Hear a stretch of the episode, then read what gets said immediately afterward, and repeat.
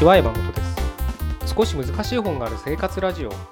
この番組は哲学書や思想書などに興味ある方が私も読んでみようかなと思うきっかけを提供する番組です。それでは227回目です。よろしくお願いします。今日はですね我慢と限界っていうのをちょっと考えてみたいなと思います。あの前回でねあの読書会に参加してくださった、方なんですけど、まあ、その方は男性なんですけれど今、えっと、派遣社員としてねあの一般企業に働いてるっていうような話を聞いてあまあその読書会の席ではないんですけどねあの聞いていてですね。で今その新しい派遣先でなん半年も経たないうち経たないとは言ってましたけどね。そこでもう初めてだけど派遣で働くの長いっつってましたけど、うん、初めてだけどもう変えようかと思ってるんですみたいな、うん、話をされてたんですね。でその理由があのもうすごくねその方が言うね、うん、言うにはね今まで経験した会社で一番ひどいですみたいな感じで 言ってましたけどまあそれはま人間関係だと思うんですよね。やっぱり恵まれないところにね行っちゃうと、うん、そういう本当にびっくりするぐらいねあのこの人って何なんだろうと思うような人っていますからね世の中にはね。でその方すごく一般一般じゃないですね一流企業に、えー、勤めのに派遣に行ってるって感じでまあ、誰もが知ってるような会社でしたけれど、まあ、そこで働く金属なんか40過ぎの人だっつってましたけどね、うん、その方の下で働くことになったけどもうどうしようもないみたいなね、うん、ことを言うわけです。でまあ僕はねその彼の方からのね意見しかわからないので実際はどうかはわからないですけどまあでも現実的にねそういう人がいるんだろうなと思うぐらい、うん、嫌な人っていうかね、うん、人間的に難ある人って感じでしたけどね聞いてると。まあそういう人の下で、うん、働くみたいなあもう続けられないみたいな形でやめようかと思ってるんだみたいな話をされてて。まあそれはそれでねいろんな決断があるんで何とも言えないんですけれど。まあきっとねその彼の経験って分かる人って多いと思うんですよ。それは会社じゃなくたってバイト先だって学校だってねサークルだってクラブ活動なんだってそうですけれど。もうここにはいたくないなって思うような人間関係ってありますよね。まあ、人間関係だけに縛らなくてもいいんですけどね環境っていうふうに大きなくくりで言ってもいいんですけど、うん、誰しも一度は経験したことあると思うんです。ただことね仕事に関してはやっぱりみんなうーんちょっとね嫌な言い方するかもしれないですけどやっぱお金のために働くわけですよ。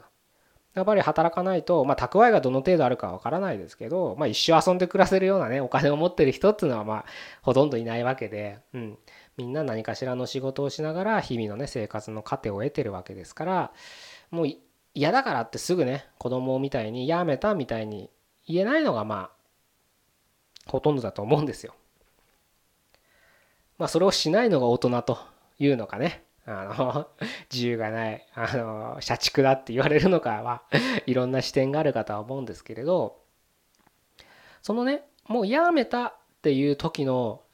ラインってどこになるんだろうって僕ね 結構昔から考えてるんですよ。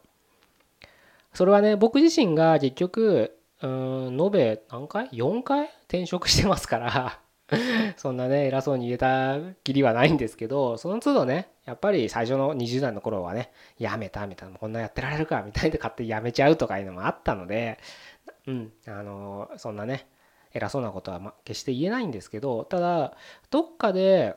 うーんリズムが合ってないとかねそういう人間関係って自分相手は変わらないですから自分が変わるしかないじゃあそれってすごくやっぱりストレスですよね。顔も見たくないとかあるじゃないですか。同じ空気吸いたくないとかね。存在自体がもう嫌になる。もうこうなっちゃったら結構取り返しのつかなくてうんなかなかね難しいとは思うんですよ。何かそれをね凌駕するなんだろうな。もう派遣で言えば時給がね時給5000円とかだったら我慢できるとかね。そういったねまだなかなかないと思うんですけどね。多分高くても3500円ぐらいですよね派遣の仕事なんて。なのでやっぱ5000円時給5000円なんて言ったらねなかなかないとは思うんですけどまあそういった何かうん嫌なことをね耐えられる 何かがあれば、うん、もう少し頑張れるのかもしれないけどそういうのを抜きにしてどこなんだろうっていうのをね僕は実は結構考えてることがあって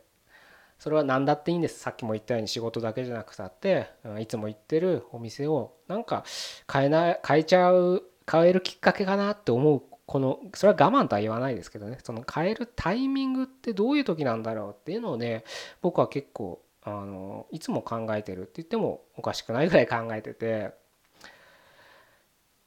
うんまあ正直ね結論こうですっていうのはないんですよ今日お伝えするの。ねこうですってお伝えするのがないプラスして結構ふわふわしたことを言うと思うんですよこれからね。それは何かっていうと環境がねそうなるんですよね。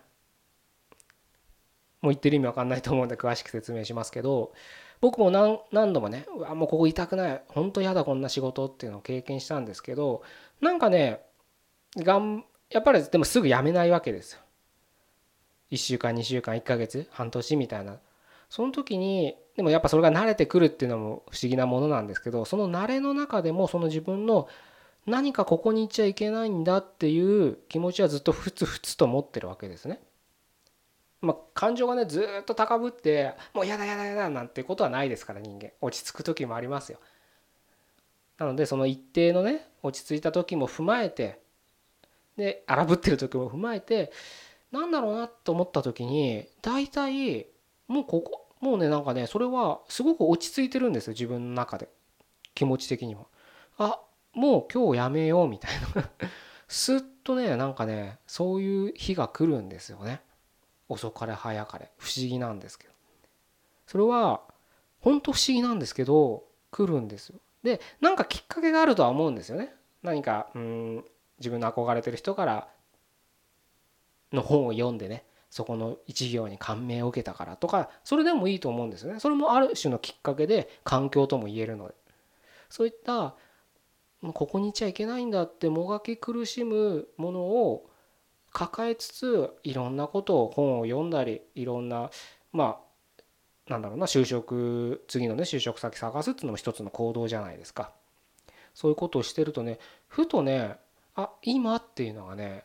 勝手に来るんですよね。勝手に来るって感覚が僕は強いです。なので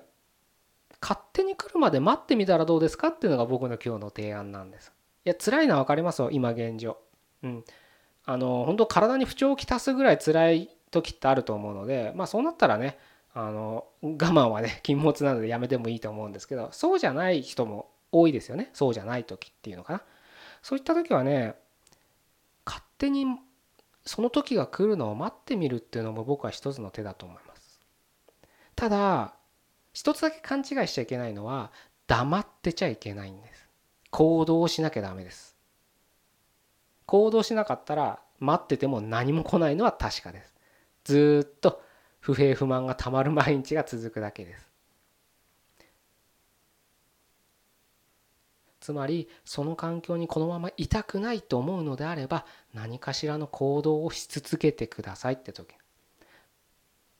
やめて行動するっていうのもまあそれはそれでありだと思うんですけれど結構ね人間ねそれはそれでね暇をもてあそぶと思うので僕は平行の方がいいと思います。やめてから考える。って僕何回もしたんです。したからこそ言えるんですよね。やめても考えないですから。それ僕だけかな。わかんないけど。でもきっとやっぱり日々何かをやることがあるっていうのは僕は幸せなことだと思ってるのでそれがどどんなに嫌な環境でもね。こういうふうに言ってもあのそういうふうに聞こえない人がいることは分かりますけど結果ね何かがあるやることがあるっていうのは本当すごく幸運だと思うのでその嫌だけどやることをあるっていう現状を生きつつ並行してください。何かをしてください。眠る時間がないなら眠る時間を削って時間を作ってください。それで行動してください。大体文句ばっかり言う人は何もしてないですから。文句があるなら何かをしてください。本を読んでください。転職雑誌を探しね探してください。自分から何か面接のねなんだっけなあれ派遣登録会社って言うんでしたっけ？リクルートエージェントとかあるじゃないですか。ああいったところに登録してください。そしたら次が開けるじゃないですか。やることが次見えてきますから。なんか多分いっぱい送ってくると思うんですよ。こんなとこどうですか？こんなとこどうですか？それをね会社帰ってきて疲れてるかもしんないけど見て気に入ったらちょっと応募してみる。エントリーしてみると。そしたら大体エージェントがねあのこの時間どうですか？みたいな形で面接の日程とかも組んでくれますから。もうどんどんどんどん進んでるじゃないですか。そういうことをしつつうん。してればねあのあ今だっていうのが勝手に訪れるじゃないですか。もう今の本当にいい例ですよね。そういうことやってたらあ今だってなるわけですから。うん。なのでね是非ともあの行動っていうのはやっぱ大切にしていただきたいなというのとともにうん。あの本当に勝手にあ今だって思える時が来ますから。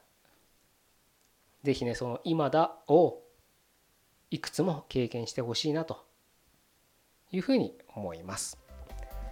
じゃあ今日はここで終わりたいと思います。227回目でした。ここまでどうもありがとうございました。